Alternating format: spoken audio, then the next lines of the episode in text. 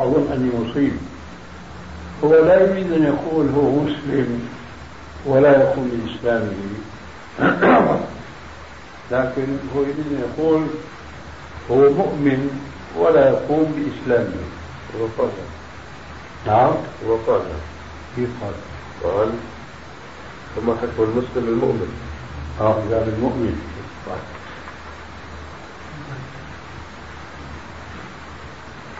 يجب أن نفرق لفهم الموضوع جيدا بين الإيمان وبين الإسلام. الإيمان يتعلق بما وقر في القلب. الإسلام يتعلق بالجوارح. الإيمان يتعلق بالعقيدة. الإسلام يتعلق بالعمل. ممكن أن نتصور مؤمنا حقيقة ولكنه لا يعمل بإسلامه. لكن هذا إيمانه ناقص وضعيف ويخشى عليه أن ينهار لأدنى مناسبة أو لأدنى فتنة يفتن فيها هذا المؤمن غير المسلم. أي غير العامل بإسلامه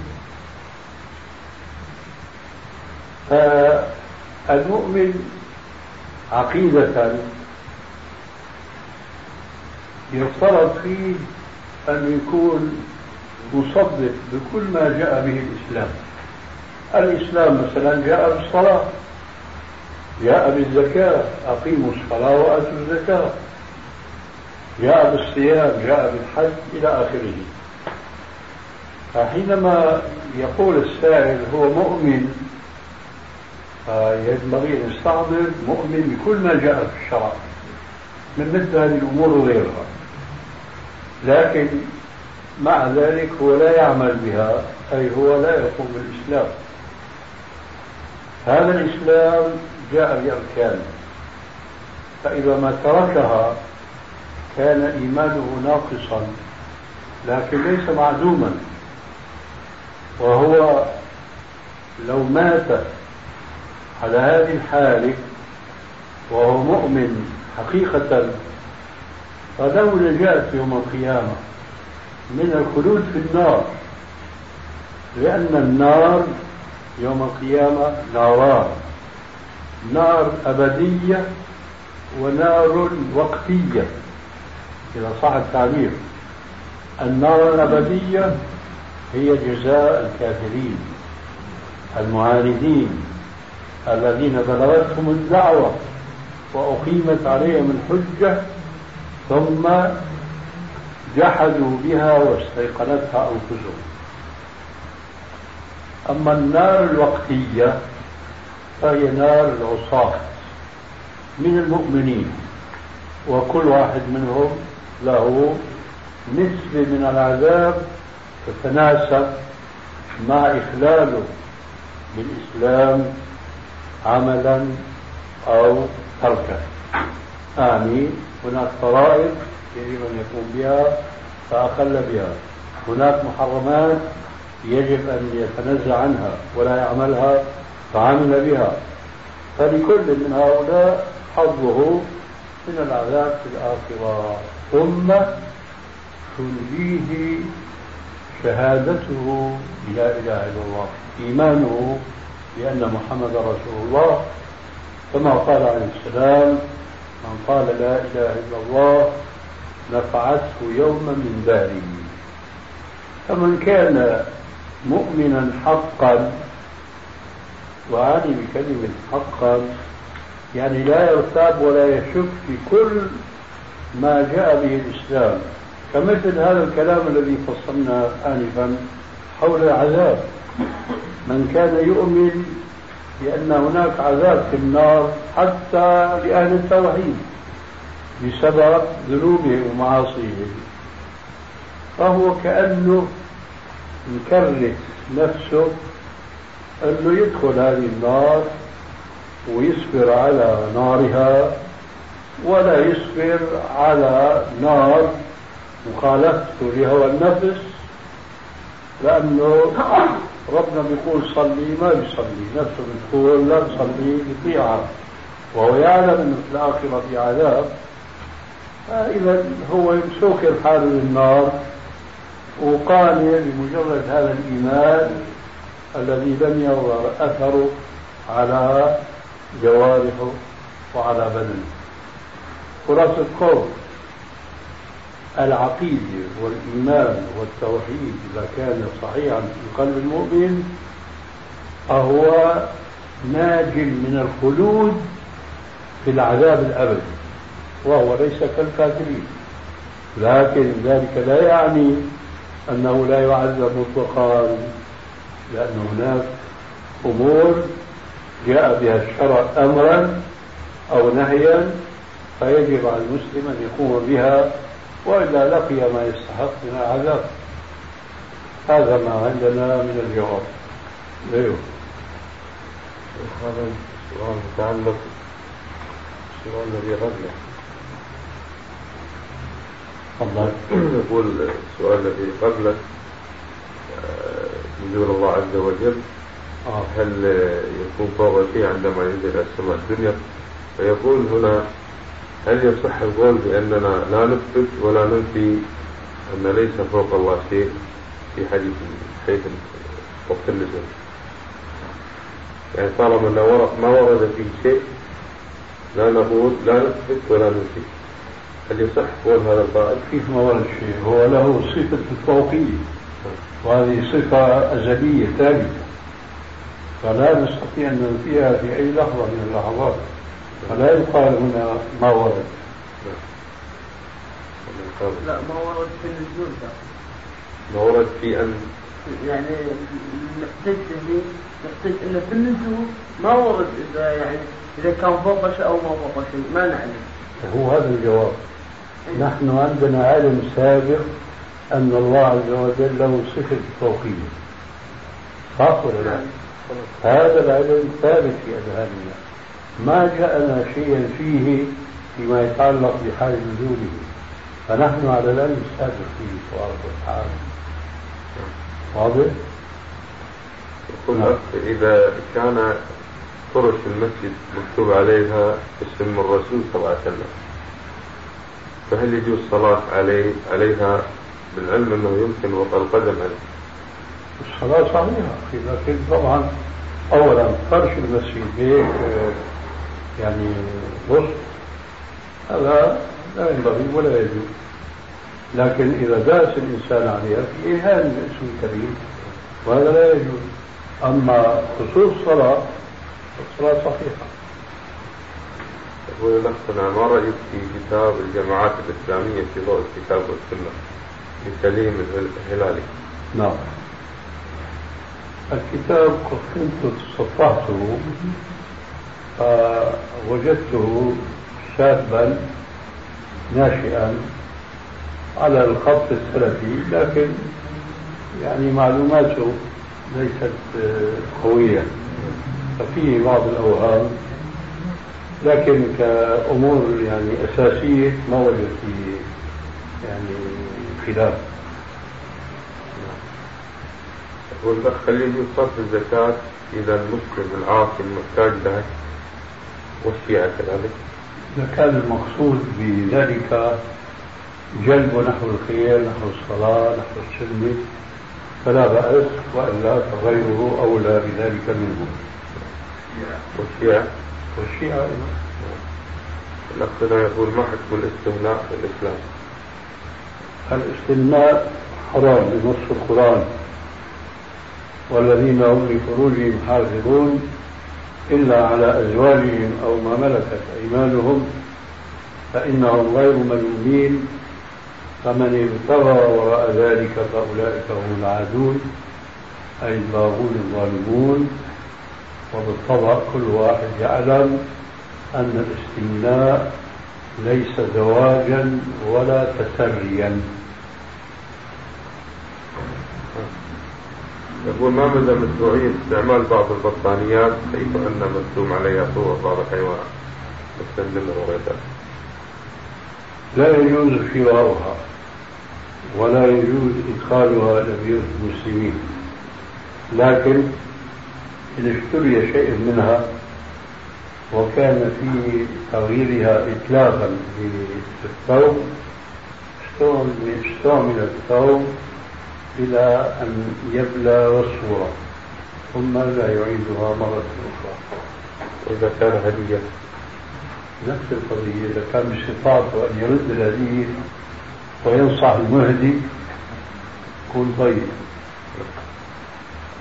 يقول هنا ما حكم الصلاة في المصلى أي داخل البيت هل يصلي, يصلي فيه ركعة تحية آه، المسجد كما هو الحال في المسجد؟ مصليات. يعني مصليات تتخذ في البيوت أو في الدوائر. نعم.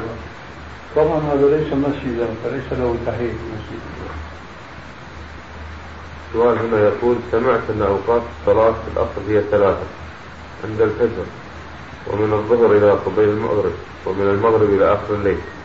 ولكن الرسول صلى الله عليه وسلم قد فصل أنه من الأفضل صلاة الظهر والعصر والمغرب والعشاء في الأوقات المعروفة. وأنه تجوز الصلاة في ثلاث أوقات في اليوم فقط كما يفعل الشيعة. فما ردكم جزاكم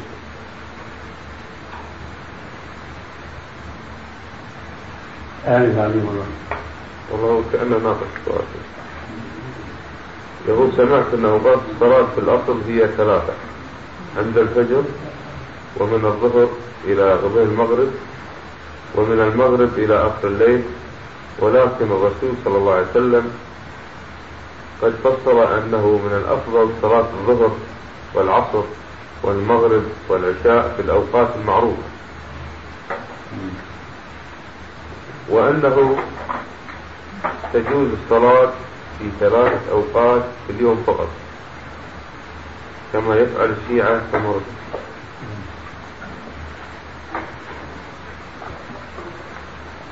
قال تعالى أقم الصلاة لدلوك الشمس إلى غسق الليل وقرآن الفجر إن قرآن الفجر كان مشهودا. هذه الآية هي التي يشير إليها السائل أنها تضمنت أوقاتا ثلاثة. دلوك الشمس أي زوالها وميلانها عن وسط السماء. إلى غسق الليل دخول الليل بصلاة المغرب. وقرآن الفجر صلاة الفجر. هذه ثلاثة أوقات. الوقت الأول اللي قيد بدلوك الشمس يدخل فيه صلاة الظهر والعصر. ولذلك جاز الجمع بينهما في السفر قطعا في أحاديث كثيرة وفي حالة الحضر للضرورة. غسق الليل ظلام الليل دخل فيه صلاة المغرب. وصلاة العشاء. لذلك أيضا ثبت الجمع بينهما في حالة السفر إطلاقا وفي الحضر لرفع الحرج. وقرآن الفجر أي صلاة الفجر. هذه ثلاثة مواقف. لكن كما أشعر بذلك السائل قد ثبت عن النبي صلى الله عليه وسلم بالسنة المتواترة. أن جبريل عليه الصلاة والسلام نزل عليه وعلمه مواقيت الصلاة في يومين اثنين. في أول يوم صلى له صلاة الفجر في الغلس في اليوم الثاني صلى له صلاة الفجر مع الإسفار وتكاد الشمس تطلع. وصلى في اليوم الأول الظهر عند ميلان الشمس عن وسط السماء.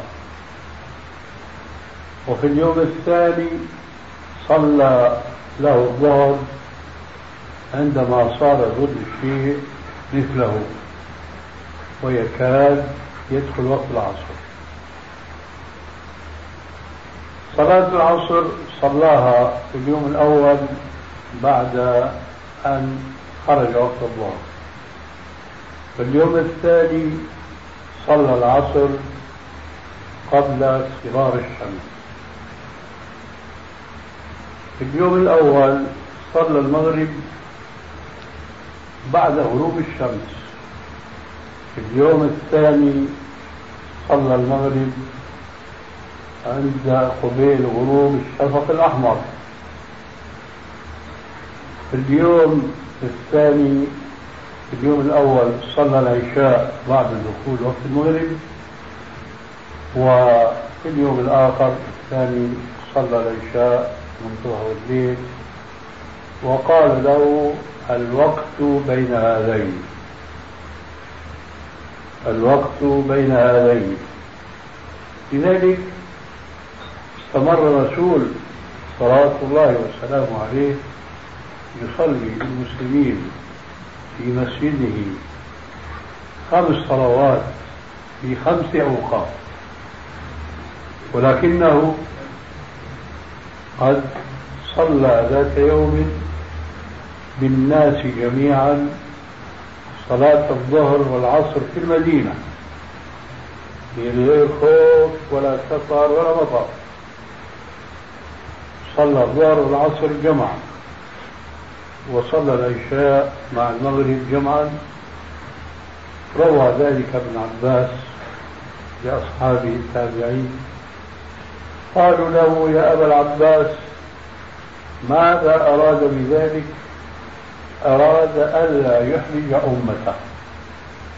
أي لما جمع الرسول عليه السلام بهم في المدينة وليس هناك مطر ولا سفر ولا خوف من الأعذار التي تبيها الجمع إذا قيل له لماذا فعل الرسول عليه السلام ذلك؟ قال أراد ألا يحرج أمته.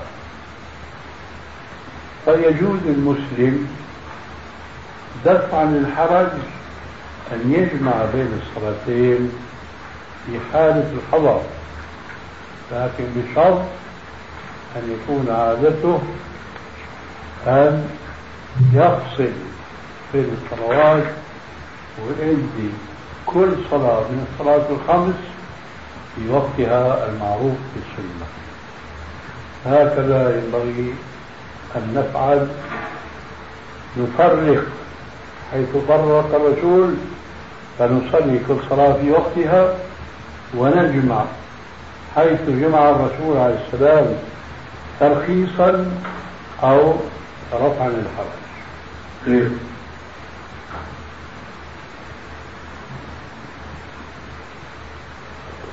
في الشوكاني في الليل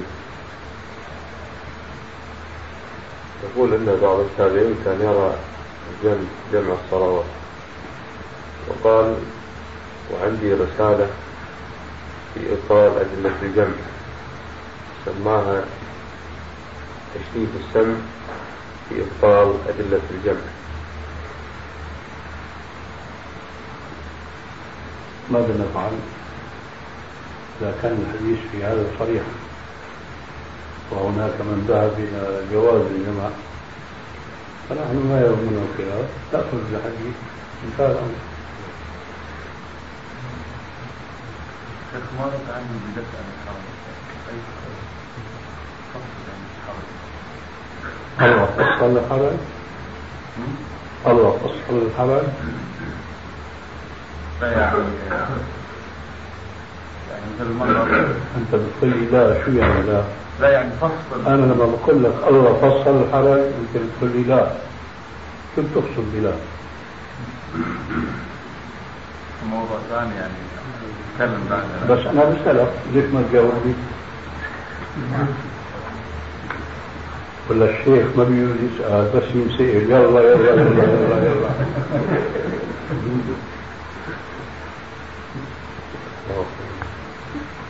ها إيش سؤالك؟ بلا لا لا يعني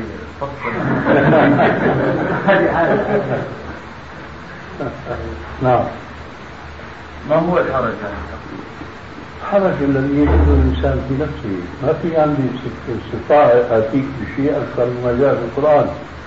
وما جعل عليكم في الدين من حرج، ما هو؟ أنتم جماعة ونحن الله. فنحن نتعلم منكم، ما هو الحرج؟ ما كان عليكم في الدين من حرج، ما هو الحرج؟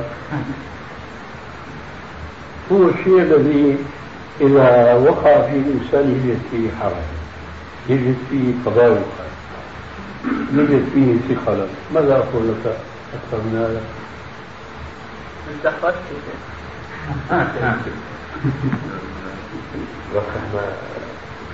تفضل. بعد ما الرسول صلى الله عليه وسلم جمع في المدينة فظلت ان عباس جمع هذا الحرج هل ذكرت أن الرسول بعد ما صلى هذه لم يشرح بنفسه لماذا جمع وهو في المدينة؟ لو كان آه، شرح ذلك بقوله لنقله لنا الذي نقل إلينا فعله وهو عبد الله بن عباس. لكن هو ما قال إنه قال الرسول بعد الصلاة فعلت كذلك. لكن في كثير من الأحيان كما يقول العلماء لسان الحال أنطق من لسان المقال إيه، لسان الحال هذا من يدريه؟ هو الذي يشاهده ولذلك يقال في الأمثلة الشاهد يرى ما لا يرى الرائد بل هذا قد جاء صحيحا حديثا صحيحا عن الرسول صلى الله عليه وسلم فهو من الأمثلة النبوية. فابن عباس شاهد هذا الجمع ولما سئل ماذا أراد الرسول بذلك قال أراد أن يحب أمته. فما نقل قولا عن الرسول وإنما نقل فعله وذكر ما فهم هو من غاية الرسول من هذا الفعل وهو دفع الحرج عن أمته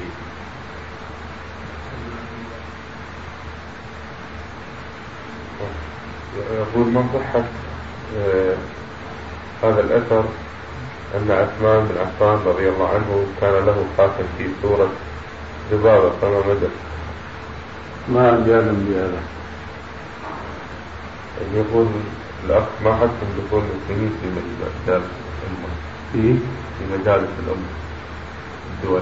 الأم المسلمة ولا الأم القائمة؟ الأمة القائمة الأمة المسلمة لا يكون فيها إلا الناس الصالحون لأن هذا مجلس للاستشارة ويكون فيه نخبة الأمة دينا ورأيا وعلما. أما اليوم طلب الحال النابل مع الأسف الشديد. هذه المجالس وهذه البرلمانات هذه كلها أساليب أجنبية. ويوم تقوم الدولة المسلمة وعسى أن يكون ذلك قريبا يتغير كل هذه الأمور. ولا يبقى هناك مجالس تسمى بالبرلمانات ويدعى نظام آه انتخابات وتشرى الأصوات بالفلوس بالدراهم بالدنانير كل هذا يصبح نسيا منسيا إن عمر الخطاب رضي الله عنه أنكر على أبي موسى الأشعري لأنه اتخذ له كاتبا نصرانيا. كاتب فقط كأي موظف. قال أنت المسلمين من يغنيك عنه؟ طيب غيره عندي سؤال هذا نبع فينا إنه ندخل مسجد صلاة منتهية مسجد جماعة نصلي مع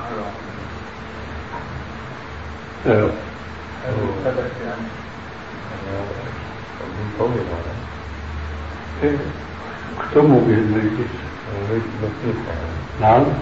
نريد نصيحة قبل ختم من هذه الأسبوع الدعاء هذه نصيحة ونؤجل هذا إلى هنا كما تحبون لأن الشيخ في شريط كنت أنا سأل الشيخ من ثلاث سنوات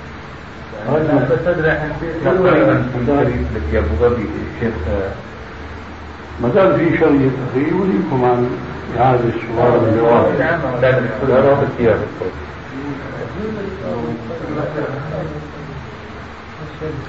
سؤالك هذا كويس يعني. لا لا مو مصور هذا في شوي يعني مبينة بالكتاب لكن نريد من الشيخ جزاه الله خير وبارك الله في عمره. أن ينصحنا نصيحة لعل الله سبحانه وتعالى يفيدنا والله ما أدري بماذا أنصحكم لأنه نفسي بحالي إلى من ينصحها. لكن إذا كان لابد من أن أقدم إليكم نصيحة فأنا أنصحكم ونفسي أولا بتقوى الله ثم ببعض ما يتفرع من تقوى الله تبارك وتعالى. من ذلك أولا أن تطلبوا العلم خالصا لوجه الله تبارك وتعالى. لا تريدون من وراء ذلك جزاء ولا شكورا ولا وظيفة ولا منصبا ولا تصدر المجالس وإنما هو للوصول إلى الدرجة التي خصها الله عز وجل بالعلماء حين قال يرفع الله الذين آمنوا منكم والذين أوتوا العلم درجة وثانيا الابتعاد عن المزالق التي يقع فيها بعض طلاب العلم التي منها أنه سرعان ما يسيطر عليهم العجب والغرور. فينطلق أحدهم إلى أن يركب رأسه وأن يفتي نفسه بل غيره بما بدا له دون أن يستعين بأهل العلم الخاصة من السلف الصالح الذين مضوا وخلقوا لنا هذا التراث النير لنستعين به على القضاء قضاء على هذه الظلمات. التي تراكمت على مر العصور فعشناها في ظلام دامس الاستعانة بأقوال السلف وآرائهم يساعدنا على تجديد هذه الظلمات حينما نرجع إلى فهم الكتاب والسنة والسنة الصحيحة. لأنني عشت في زمن أدركت أمرين متناقضين. الأمر الأول حيث كان المسلمون جميعا شيوخا وطلابا عامة وخاصة يعيشون في بؤرة التقليد. واتباعهم ليس فقط للمذاهب بل وللآباء والأجداد. عشت هذا الزمن ونحن ندعو إلى الرجوع إلى كتاب الله وحديث رسول الله صلى الله عليه وسلم. نحن هنا وهناك في مختلف البلاد الإسلامية وجد دائما وأبدا أفراد هم الغرباء الذين وصفه الرسول صلى الله عليه وآله وسلم في بعض الأحاديث المعروفة التي منها إن الإسلام بدا غريبا وسيعود غريبا فطوبى للغرباء جاء في بعض الروايات أنه عليه السلام سئل من هم الغرباء؟ فقال عليه السلام هم ناس قليلون صالحون بين ناس كثيرين من يعصيهم أكثر من يطيعهم. وفي رواية أخرى هم الذين يصلحون ما أفسد الناس من سنة من بعدي. عشنا ذاك الزمن ثم بدأنا نتبين الأثر الطيب لدعوة الدعاة الغرباء المستحيل بين صفوف الشباب المؤمنين. ورأينا هذا الشباب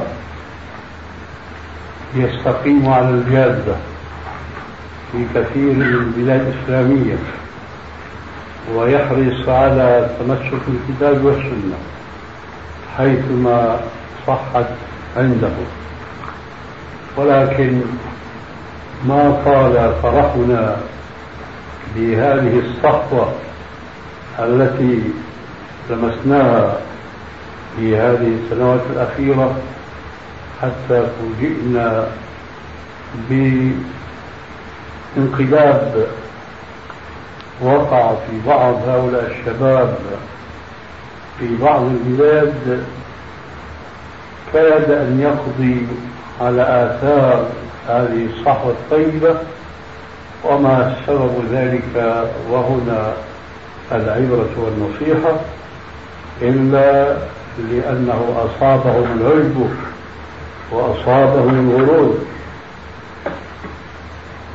وما سبب ذلك إلا لأنهم أصابهم العلم وأصابهم الغرور بسبب ما تبين لهم أنهم أصبحوا على شيء من العلم الصحيح ليس فقط بين جمهرة الشباب المسلم الضائع بل حتى بين كثير من شيوخ العلم حيث شعروا بأنهم تفوقوا بهذه الصحوة على أهل المشيخة والعلم المنتشرين في العالم الإسلامي. كما شكروا الله عز وجل حيث وفقهم إلى هذا العلم الصحيح بل اغتروا واشتدوا وظنوا أنهم على علم فأخذوا يصدرون الفتاوى الفجة الغير قائمة على التفقه في الكتاب والسنة. بل إنما هي آراء غير ناضجة ظهرت لهم أنها هي العلم المأخوذ من الكتاب والسنة. فضلوا وأضلوا كثيرا. وليس يخفى عليكم ما كان من آثار ذلك من وجود جماعة في بعض البلاد الإسلامية أخذوا يصرحون بتكفير كل الجماعات المسلمة بفلسفات لا مجال الآن للخوض فيها ونحن إنما نقول الآن كلمة من النصيحة والتذكير. لذلك أنصح إخواننا أهل السنة وأهل الحديث في كل بلاد الإسلام أن يصبروا على طلب العلم وأن لا يغتروا بما جنوا من علم إنما يتابعون الطريق ولا يعتمدون على مجرد أفهامهم أو ما يسمونه باجتهادهم وأنا سمعت من كثيرين من إخواننا يا أخي ما هذا؟ يقول لك بكل بساطة بكل لا مبالغة يا أخي اجتهدت أنا طيب أنت لما اجتهدت على هذا على إيش اعتمدت ما هي الأحاديث التي رجعت إليها؟ ما هي المفاهيم التي فهمتها؟ من العلماء الذين استعنت بهم على فهم هذه الأفهام التي أنت تصرح بها لا شيء سوى هو بدأ له هذا الفهم فهو صار المفتي الأعظم هذا سببه في اعتقادي هو العلم والغرور. لذلك أجد في العالم الإسلامي اليوم ظاهرة غريبة جدا تظهر في بعض المؤلفات. فأصبح من كان عدوا للحديث يؤلف في علم الحديث. لماذا ليقال إنه ألف في علم الحديث؟ ولو رجعت إلى هذا الذي كتبه في علم الحديث لوجدته عبارة عن نقول لملمها وجمعها من هنا وهناك وألف منه كتابا. هذا ما الباعث عليه؟ حب الظهور. وصدق من قال حب الظهور يقطع الظهور. لذلك أنصح إخواننا أولا كما قلت بتقوى الله عز وجل وثانيا بالاستمرار في طلب العلم وثانيا أن يبتعدوا عن كل خلق ليس إسلاما ومن ذلك أن لا يغتروا بما أوتوا من علم وأن لا يغلبهم العجب وأن ينصح الناس أخيرا بالتي أحسن ويبتعدوا عن الأساليب القاسية والشديدة لأننا جميعا نعتقد أن الله عز وجل حين قال ادع إلى سبيل ربك بالحكمة والموعظة الحسنة وجادلهم بالتي أحسن إنما ذلك لأن الحق في نفسه ثقيل على الناس ثقيل على النفوس البشرية. ولذلك هي تستكثر عن قبولها إلا من شاء الله. فإذا انضم إلى ثقل الحق على النفس البشرية عذر آخر وثقل آخر وهو القسوة في الدعوة كان ذلك تنفيرا للناس عن الدعوة بدل أن ندعوهم إليها. وقد تعلمون جميعا قول الرسول عليه السلام إن منكم لمنفرين إن منكم لمنفرين إن منكم لمنفرين.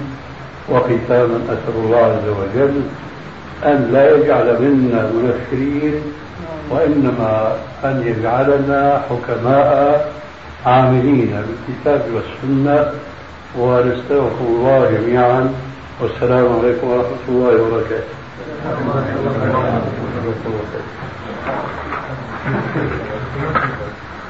يا الله وأنا إيش قلت؟ إي أنا هذه العله لماذا أمره باعاده الصلاة؟ يعني هل كانت هناك ترجع ولم يسال الصحابه؟ في عندك عله؟ أنا ما أسألك رأيك. عندك عله؟ يعني أنا وأنت سواء. أنت تروي الحديث وأنا سبقتك برواية الحديث. لكن الآن نريد أن نطبق الحديث وأن نحكمه مع الأحاديث الأخرى هذا هو المجال الآن. هل عندك من حيث الرواية شيء أكثر من هذا الذي رويت؟ إذا ماذا تريد؟ بينه لي. يعني أنت ذكرت في بداية كلامك أن الرسول عليه الصلاة والسلام في رواية أخرى أمر الصحابي بإعادة صلاته. صحيح نحن متفقين في هذا. أيوه هذا عرف العلة من ذلك ما في عندنا علة عندنا فقه الآن علة ما في وين العلة؟ من أين نأتي بها؟ إحنا قلنا إذا كان يعني عدم وجود فرجة وعدم استطاعة الوصول إلى جانب الإمام. فيبقى منفرد فأصبح الصحابي هنا. إما أن تكون هناك فرجة ولم يدخلها أو كان باستطاعته أن يصل إلى جانب الإمام ولم يسأل ولذلك أمر أمره الرسول عليه الصلاة والسلام بإعادة الصلاة. هذا اللي فهمت عنه فهمت أخي بس أنت عندك شيء نص أنه كان هناك في مجال أو ما في مجال؟ طيب إذا نحن نتفقه. ما في عندنا غير أعيد صلاتك لمن صلى وراء الصف وحده. ما في عندنا إلا هكذا. فأنت الآن تسألني عن ماذا؟ تسألني عن العلة. بقول ما في الحديث علة منصوص عليها؟ الآن نحن نريد أن نتفقه. فالآن خلينا نتفقه بزيادة عما سبق. نفترض أنه في فرجة. صح؟ في فرجة وهو ما سدها هذا أولا بيكون آثم لأنه مأمورون نحن بسد الفرج طيب. حينئذ الحديث واضح جدا إنما كان الأمر لأن هذا الرجل خصص صح؟ طيب. لأن نفترض العكس تماما. وعليكم السلام. نفترض العكس تماما. إنه لم يكن هناك فرجة. ومع ذلك قال له عليه السلام أعد صلاتك لماذا يأمره بإعادة الصلاة؟ هنا بقى التفقه. لأنه ما عندنا علة منصوصة أنه كان في فرجة ولا ما كان في فرجة. وعم نعالج الموضوع نحن على كل من الافتراضين. فرضنا في فرجة وعرفنا الجواب والمسألة ماشية طبيعية تماما. الآن نفترض أنه لا فرجة هنا. ثم نبني على هذه الفرضية أن الرسول قال له أعد صلاتك لماذا أمره بإعادة الصلاة؟ هل هناك تقصير؟ طيب فإذا كان المسلم أمر بركن من أركان الصلاة وما قام به لأنه غير مستطيع قد شرحنا آنفا أن هذا صلاة صحيحة فنحن الآن نفترض أنه قول الرسول أعد صلاته ولا صلاة لمن صلى وراء الصف من شروط الصلاة أن يصلي الإنسان في الصف ولا يصلي وحده. هذا القول أعد صلاتك يعطينا أكثر من هذا؟ بس إذا كان الأمر كذلك فما الفرق بين هذا الذي يدخل المسجد ولا يستطيع أن ينضم إلى الصف بين يديه ولا أن يلتحق بالإمام؟ ما الفرق بينه وبين الذي لا يستطيع أن يصلي من قيام من حيث وعدم وجود المناط المكلف وهو الاستطاعة. هل هناك فرق؟ لذلك قلنا نحن من باب التفقه نقول أن هذا الذي دخل المسجد عليه أن يعمل المستطاع. أولا أن ينضم إلى الصف. إن استطاع فليعمل ثانيا إن لم يستطع يلتحق الإمام. ما استطاع من يفعل؟ يقال له انظر إلى الناس وهم يصلون. ما في بالإسلام مثل هذا الحكم أبدا. إنما يقال اتق الله ما استطعت كما هو قاعدة. ولهذا نحن لا نشك في أن أق يعني أعدل الأقوال هو هذا التفصيل. أما أن يقال أن الصلاة وراء الصف ولو وجد فرجة وصلاة لكن مخل بالأمر أو بالثواب هذا خلاف الأحاديث الصحيحة. أما أن يقال على العكس من هذا تماما تبقى قائما هكذا حتى يسلم الإمام أو يكاد أن يسلم. هذا ليس له مستند من الفقه إطلاقا. فإما أن يقال صلي ما استطعت أو يقال لا تصلي وهذا لا يقول فقيه أبدا.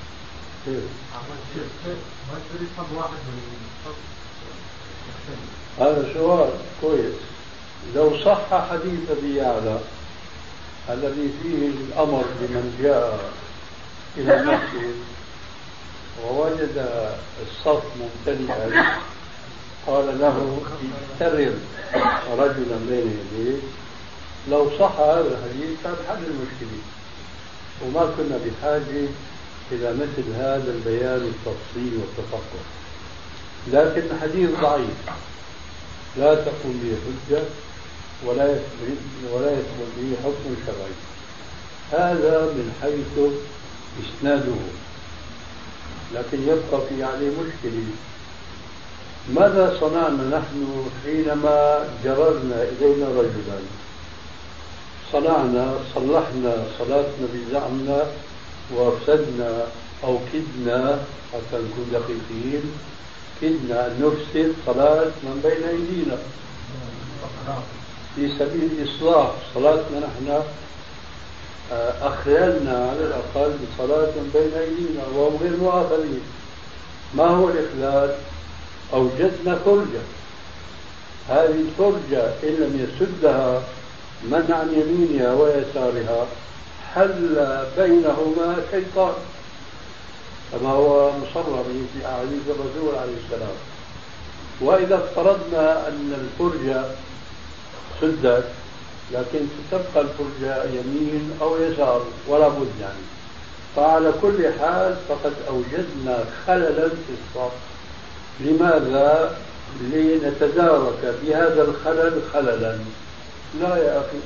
خلي الصف الأول بدون خلل ونحن نتقي الله ما استطعنا ولا نوجد خلل خللا في الصف الذي بين أيدينا نعم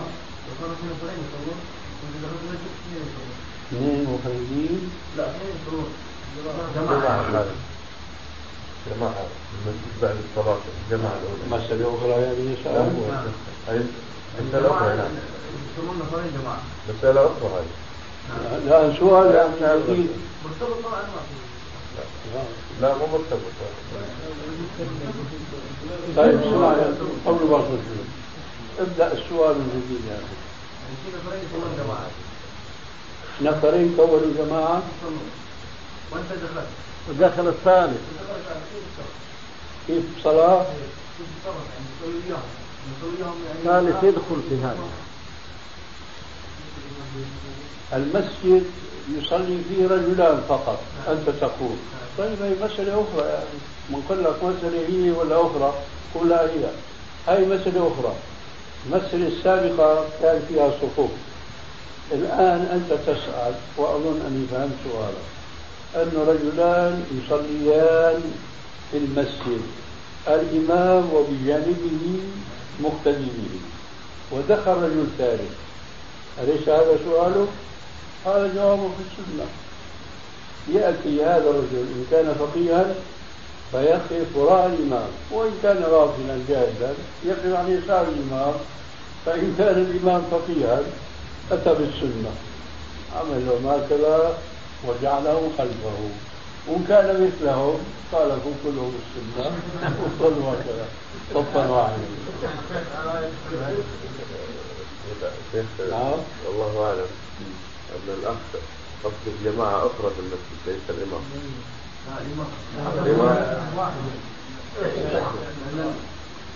لا أنتم لا تفرضوا في آرائكم على السائل. أنت سألت وأخذت الجواب. هو هو هذا السؤال وذاك الجواب فعنده هو نعم.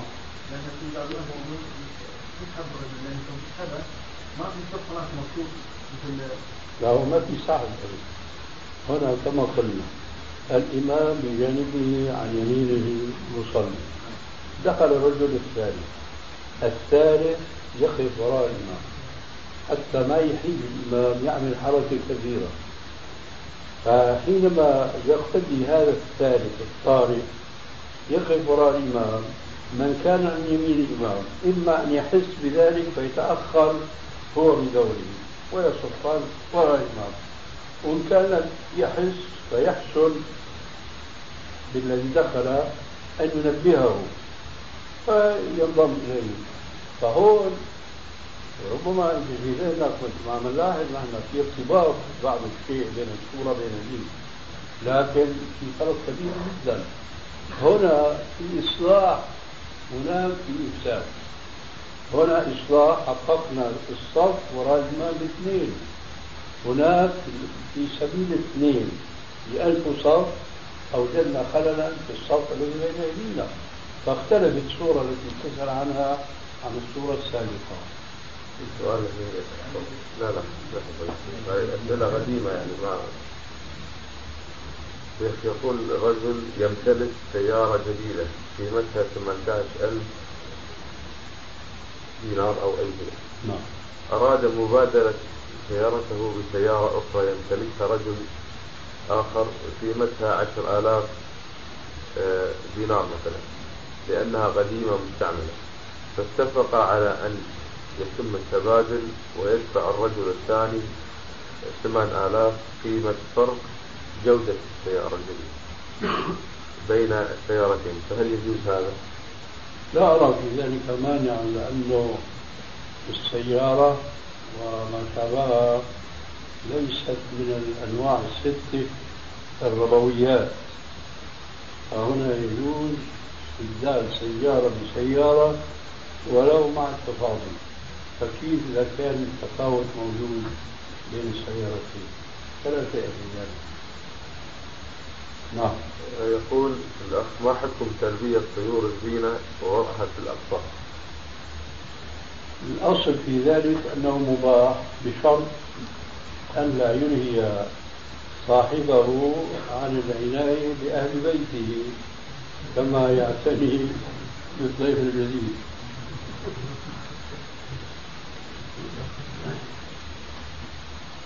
طيب إيه؟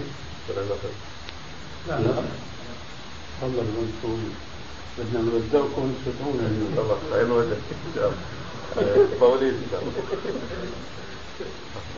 خذ اجلنا أخي. ما انت كيف ما الله عليك تتكلم؟ لا لا تفرض رأيك على الشيخ ما يصير. لا ما اذن ما اذن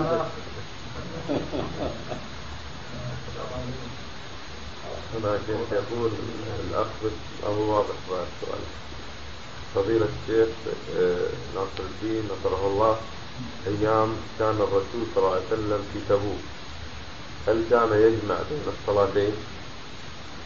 فقد وجدنا الإخوان إذا لبثوا في بلد في بلد أثناء السفر يجمعون فهل فهل هم على الصواب؟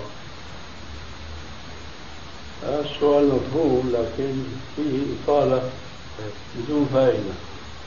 لأنه بين تفاصيل من السؤال هو الشرط الأخير منه.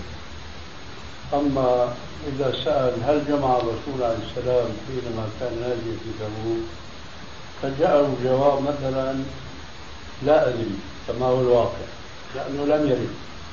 أو قلنا فرضنا أنه ما جمع. فهل ذلك يمنع من الجمع إذا كان ثبت في حادثة أخرى؟ طبعا لا يمنع، إذا ليه حددت السؤال بالجمع في غزوة تبوك؟ فقد جاء في موطأ الإمام مالك وغيره أن النبي صلى الله عليه وسلم كان في سفر وربما أنا أقول الآن شاك ربما كان ذلك في سفر تبوك ولا يهمنا الآن من الناحية الفقهية إن كانت الواقعة في تبوك أو في غير تبوك وإنما كان ذلك في سفر فيقول آه، راوي الحديث وهو معاذ بن جبل رضي الله عنه أن النبي صلى الله عليه وسلم لما حان وقت الظهر خرج يعني من خيمته فأمر بالأذان وصلى جمعا بين الظهر والعصر. ثم دخل.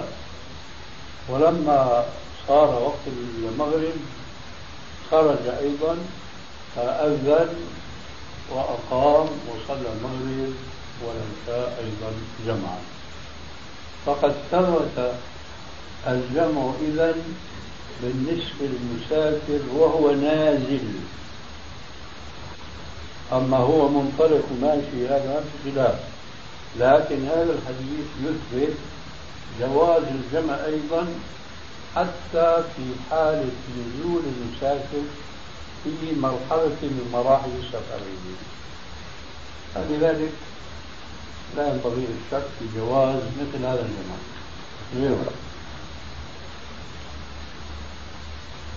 من أخر السؤال لأن صورة موجودة عن حياة.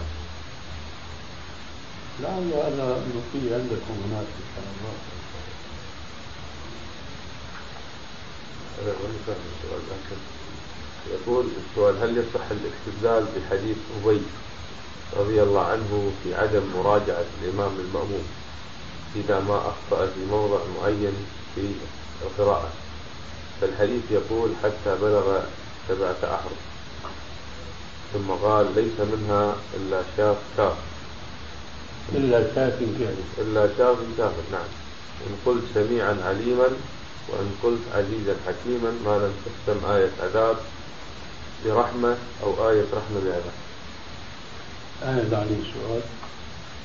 يقول هل يصح الاستدلال بحديث أبي رضي الله عنه في عدم مراجعة الإمام المأموم إذا ما أخطأ في موضع معين؟ عفوا. يقصد مراجعة المأموم للإمام؟ في عدم مراجعة الإمام للمأموم؟ لعله سبق قلم. إيه، هذا من القلب الذي يرد في بعض الأحاديث. مقلوب. آه. يعني مراجعة المأموم للإمام ويقصد الفتح على الإمام. كمان السائل غائب؟ قائم كمان غائب. الظاهر يقصد مراجعة المأموم للإمام. أي أن يفتح عليه وعليكم السلام. طيب شو كمل السؤال؟ يقول إذا ما أخطأ في موضع معين في القراءة فالحديث يقول حتى بلغ سبعة أحرف ثم قال ليس منها شاف كافر إن قلت ليس منها شاف كافر منها إلا. آه نعم ليس منها إلا شاف كافر ما يصح هنا المعنى هنا. طيب. إن قلت سميعا عليما وإن قلت عزيزا حكيما ما لم تختم آية عذاب برحمة أو آية رحمة بعذاب. نعم. المفهوم السؤال؟ بعد تصحيح القلب هذا يعني نقدر تقدم المقتدي المأموم وتأخر الإمام ويقصد السائل أن إذا أخطأ الإمام في أثناء تلاوته القرآن. فكان خطأه غير مغير لمعنى الآية. لم يجعل آه، آية رحمة مكان آية عذاب. أما جعل مكان سميعا بصيرا. مكان عليما سميعا ونحو ذلك. ففي هذه الحالة يفتح عليه أو لا يفتح عليه؟ الجواب أنه إذا كانت قراءة هذه التي قرأها الإمام قراءة من القراءات الثابتة عن الرسول عليه السلام فبطبيعة الحال لا يفتح أما إن كان وهما وخطأ فيفتح عليه ويرفضه. هذا الذي نراه والله أعلم.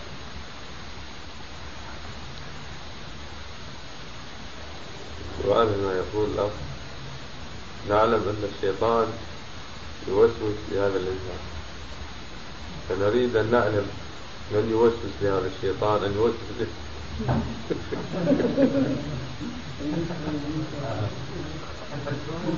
هذا سؤال في دور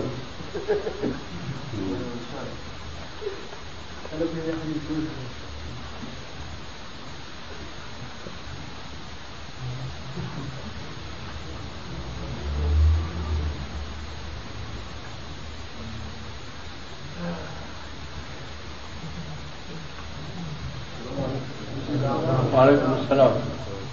يقول هل يجوز أن يأخذ الابن من الأب؟ آه، من الأموال إذا علم. علم إذا علم الابن أن الأب قد كسب هذا المال من الربا. كسب هذا المال من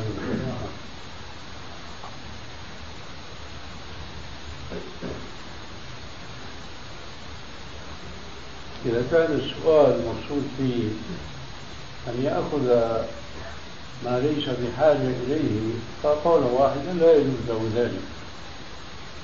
أما إن كان الولد يعيش مع أبيه وتحت رعايته وكنفه أو يأكل من مال أبيه الذي يكسبه بطريق حرام فيجوز له إذا وضع نصف عينيه أن يتخلص من هذا المال في أقرب وقت يتيسر له. أي من باب الضرورة وحياته تحت كنف أبيه جاهز وإلا فلا. هذا الأخ نفس الإنسان يعني يوسوس الشيطان ومن يوسوس نسأل الله أن يحفظنا من شياطين الإنس والجن.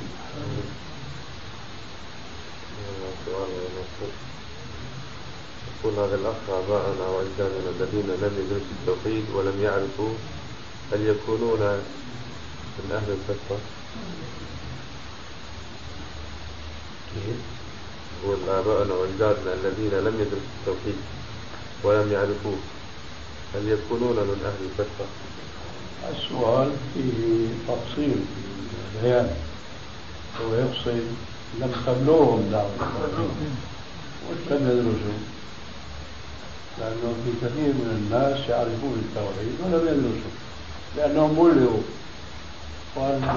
والعرب كانت أمة أمية نص القرآن الكريم. فهم ما درسوا التوحيد لكنهم بلغوه. من قبل الرسول عليه السلام أخيرا. ومن قبل الأنبياء كإبراهيم وإسماعيل قبله عليه السلام. المهم ما يهمنا الآباء والأجداد يهمنا القاعدة. كل من لم تبلغه الدعوة فهو من أهل الفترة سواء كان قبل بعثة الرسول عليه الصلاة والسلام أو بعد بعثته. المهم أن تقوم الحجة عليه. وأنا أعتقد أن كثيرين من الناس اليوم أهل فترة حتى في عصر البلاد الإسلامية لأن الذين يفترض فيهم أن يبلغوهم الدعوة هم بحاجة إلى أن يبلغوا الدعوة.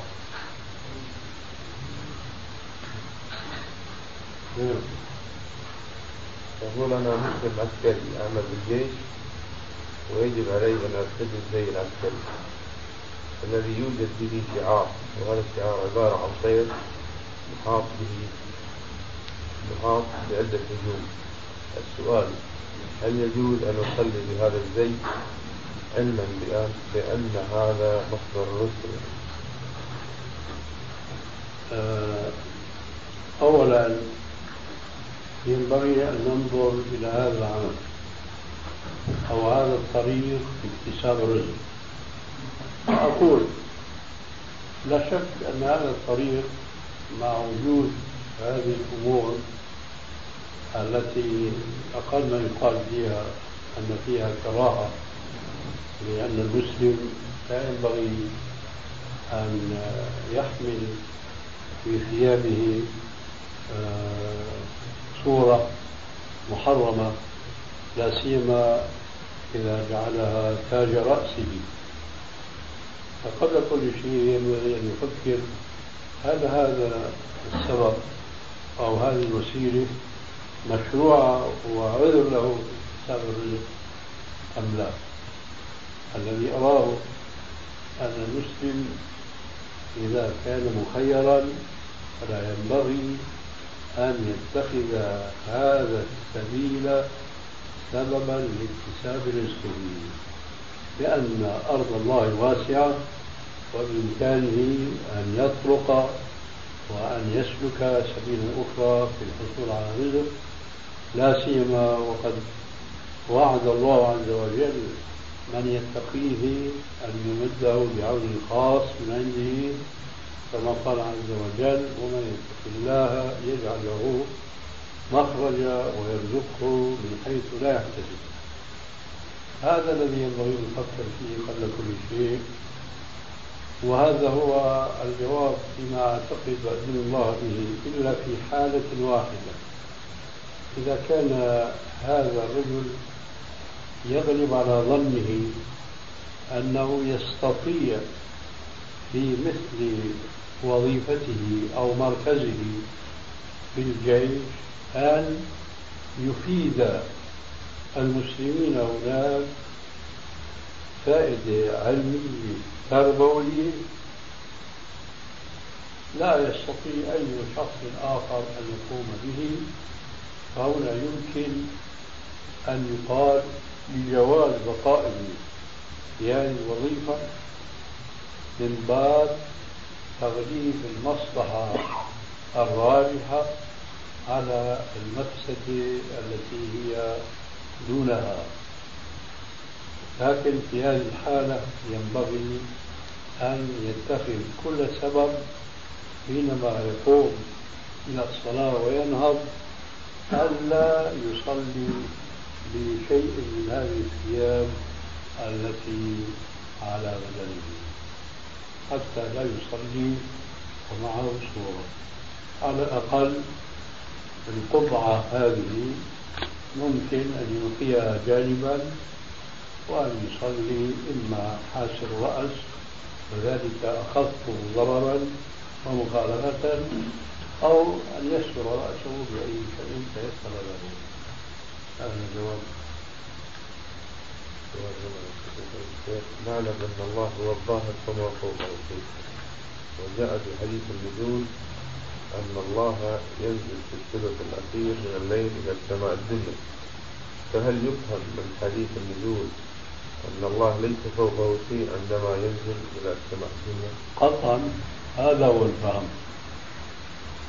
أي إن نزول ربنا عز وجل إلى السماء الدنيا يجب أن لا ننسى القاعدة التي تحدثنا عنها آنفا وهي أنه تبارك وتعالى ليس كمثله شيء.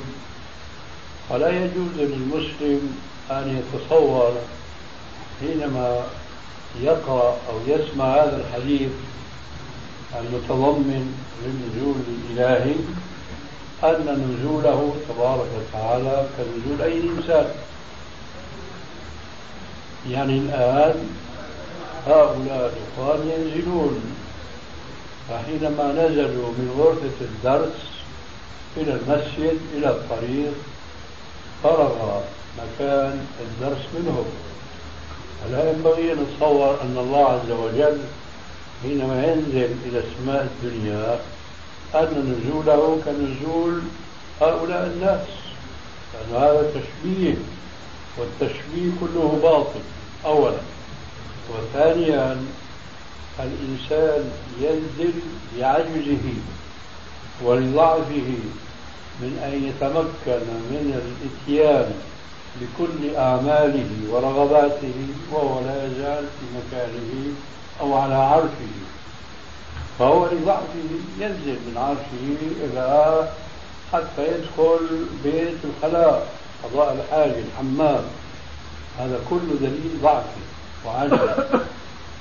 أما ربنا تبارك وتعالى الذي له كل صفات الكمال ومنزع عن كل صفات النقص فلا يجوز أن نتصور أن نزوله من فوق المخلوقات كلها إلى سماء الدنيا أن أنه أصبح الآن ضمن مخلوقاته وأن بعض مخلوقاته صارت فوقه.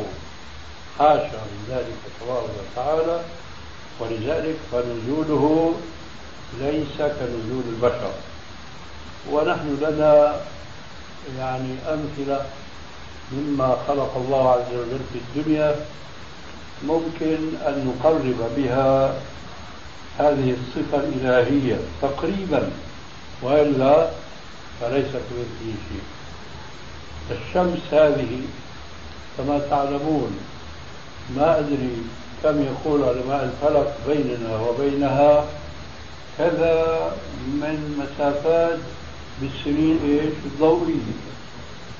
مع ذلك فهي تمد بنورها. ويتخلل نورها كل هذه المسافات الشاسعة حتى يدخل الأرض التي نحن يعني لنا مصالح في هذه الأشعة التي تمدنا هي بها. مع ذلك الشمس لا تزال في عالي سمائها وقد نزلت بأشعتها إلى هذه المسافات وإلى الأرض أخيرا. هذا مثال تقريبي. كذلك القمر لكن ربنا عز وجل ليس كمثله شيء. هذا الاستشكال هو في الواقع كإنسان لا يؤمن بالله عز وجل وعظمته وإحاطته الكون بعلمه. يقول كيف ربنا في لحظة واحدة يفهم على هذه اللغات من هذه اللغات المتنوعة التي هي بالمئات إن لم نقل إنها بالألوف المؤلفة من البشر. ثم كيف يفهم على الحيوانات ويحقق رغبات هذه المجموعة كلها؟ هذا لا يقال إلا بالنسبة للمخلوق العاجز. أما بالنسبة لرب العالمين الذي من صفاته أنه على كل شيء قدير فلا يرد هذا الخاطر أبدا. في قلب مسلم. كذلك فليكن موقفنا دائما أبدا بالنسبة لكل صفات الله عز وجل أنها لا تشبه صفة من صفات الله من صفات عباد الله مطلقا. وصدق الله يقول ليس كمثله شيء وهو السميع البصير.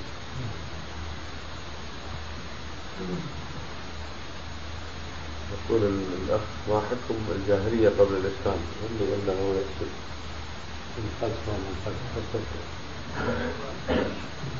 أهل الجاهلية في ما قبل بعثة الرسول صلوات الله وسلامه عليه هم شأنهم كشأن المسلمين اليوم أي من بلغته الدعوة فقد أقيمت عليه الحجة ومن لا فلا. ونحن نعلم من روايات صحيحة في البخاري ومسلم وغيرهما أن كثيرا من المشركين قبل بعث الرسول عليه السلام ماتوا وهم مع ذلك قد أخبر الرسول بأنهم يعذبون.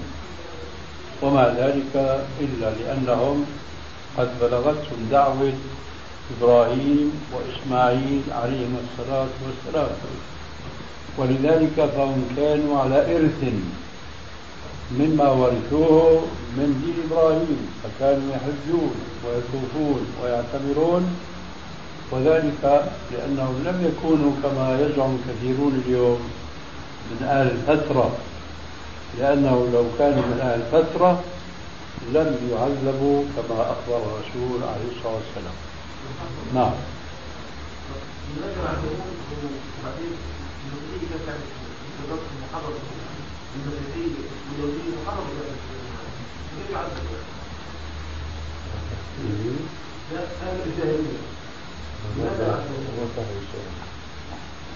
يعني اليوم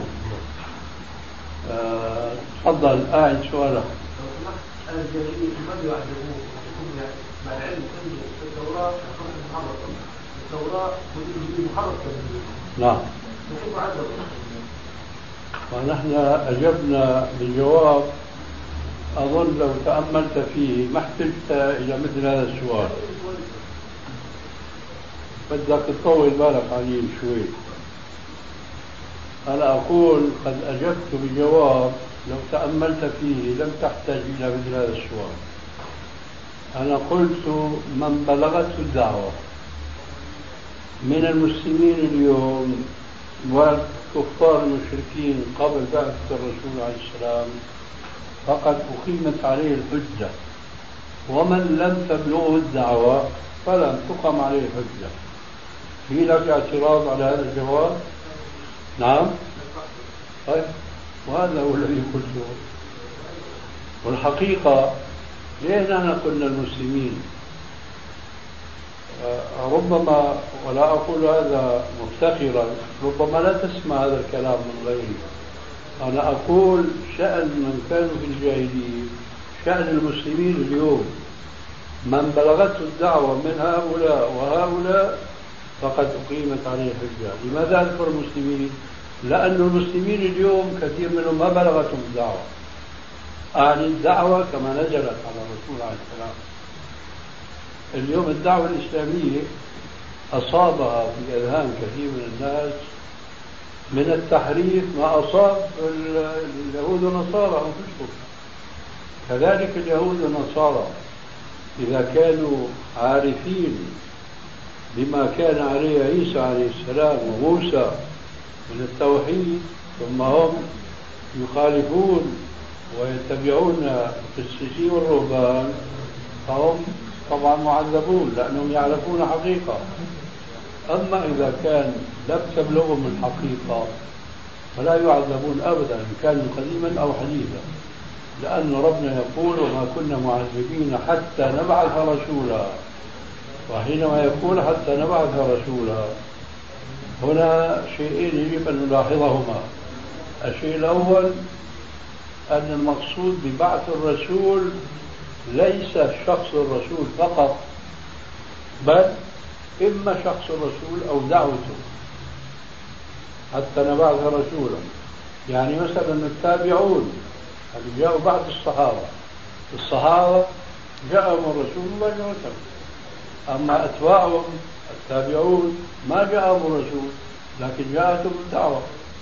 لذلك فمعنى الآية السابقة وما كنا معذبين حتى نبعث رسولا بشخصه أو بدعوته.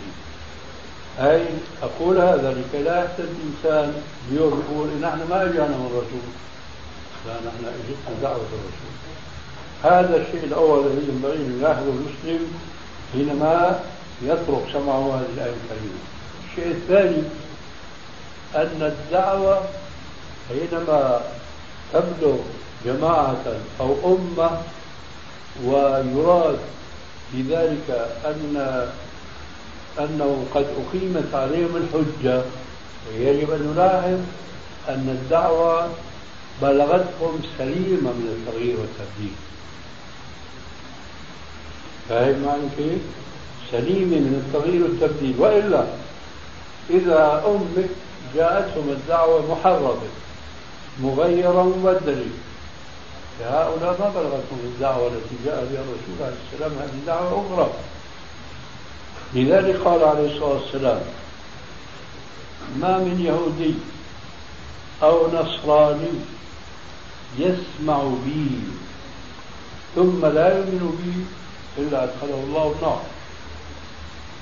فهنا يقول يسمع بي يا ترى على حقيقة واقعه أم على حقيقة التي يصفها بها أعداؤه؟ مثلا اليوم أوروبيون فرنسا رومانيا وغيرها السيسون والرهبان هناك ماذا ينقلون الأمة الغربية عن محمد عليه السلام؟ خلاف واقعه يقولوا هذا رجل كان بحب النساء وبيتزوج ما يشتهي بحرم أتباعه إنه يتزوج بالواحد كما تزوج هو. طبعا هذا وصف خلاف وصف الرسول عليه السلام. المطابق للواقع. فينبغي أن نلاحظ أن الذي سمع عن الرسول حقيقته وذلك مثلا بأن يقال ولد يتيما رعر ونشأ يتيما أميا لا يقرأ ولا يكتب وعاش بعيدا عن كل ذائل القوم. فلا هو سجد لصنم ولا سرق ولا زنى ولا إلى آخره.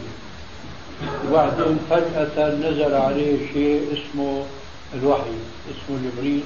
إلى آخر القصة ثم دعا الناس وإذا الناس بصير فيهم حركة نشاط دعوة بصير في خلاف بصير في قتال بصير بالأخير بينتصر وبيأسس دولة وبينتشر. النور اللي جاء به بيشمل العالم كله. هذا شيء لو حكي كما وقع لأمن الناس به جميعا. لكن دعاة السوء دعاة الباطل دائما يصفون الرجل الصالح بخلاف واقعه حسدا وبغيا من عند أنفسهم فالذي اليهودي أو النصراني الذي سمع حقيقة محمد عليه السلام هذه ثم لم يؤمن بلا شك دخل النار. لكن هو سمع خلاف هذه الحقائق. رجل مثلا كما قلنا بحب النساء رجل يعبد الحجر هاي الحجر الكعبة هكذا يزينون له. فهو إذا لم يؤمن فما عليه من عتب أبدا. وربنا يوم القيامة لا يقول له كفرت. ليه؟ لأنه لم يسمع به عليه السلام أي بحقيقته كما هو.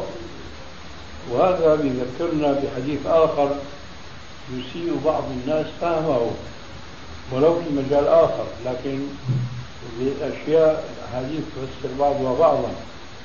قال عليه الصلاة والسلام من رآني في المنام فقد رآني حقا. من رآني؟ ترى. رآني كما كنت ولا بصفة أخرى. لا يراه كما كان عليه الصلاة والسلام لا بصفة أخرى.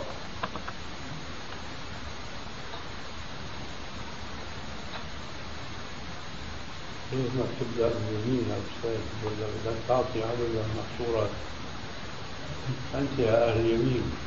نعم. كيف ما بدأت من هو وحتى هي الحق عليه يعني مو عليك أنت.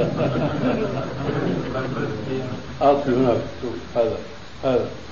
ها ثم ادر هكذا.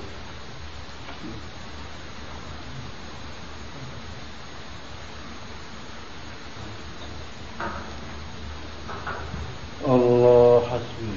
يا رب من من رآني في المنام لو أن رجلا ادعى أمس رأيت الرسول عليه السلام في المنام. خير إن شاء الله. كيف رأيته؟ صفه لي.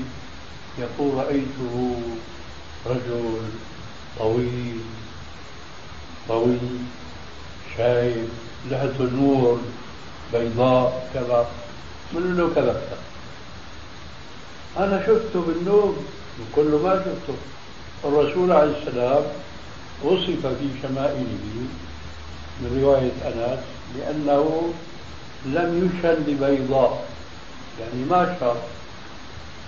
كيف أنت بتقول شفت شايب تحت بيضة نور هذا كذب. هذا ما رأى الرسول. هذا رأى شخصا خيل الشيطان له في النوم هذا هو الرسول. أو شاف مثلا إنسان آخر يقول رأيت الرسول يمشي في الطريق. كيف رأيته يمشي؟ رأيته يمشي الهوينة نقول له كذبت. كان الرسول يمشي بأقوى قوة الرجال. وقد وصف لأنه كان إذا مشى فكأنما ينصب من صبر. الصبر يعني ما أدري ماذا تقولون. قسط الأنبوب. أنبوب تبع الآبار الأرتوازية. الأنبوب اللي يتدفق منه الماء كيف يخرج؟ محصور هناك يخرج من الرأس بكل قوة. هكذا يشبه الصحابة الرسول حينما كان يمشي فكأنما ينصب من صبر. يمشي بقوة. حتى وصف أيضا بأنه عليه السلام كان إذا مشى. مشينا معه ونجهد أنفسنا لندركه ولا ندركه إيه هذه شمائل عليه السلام. فالذي يراه يمشي مشية المتصوف المتمسكن. نقول له ما رأيت الرسول عليه السلام وهذا بحث طويل بس الشاهد كما قال هنا من رآني في المنام يجب أن يراه على حقيقته. كذلك هناك لما قال ما من يهودي ولا نصراني يسمع دين. أي على حقيقته.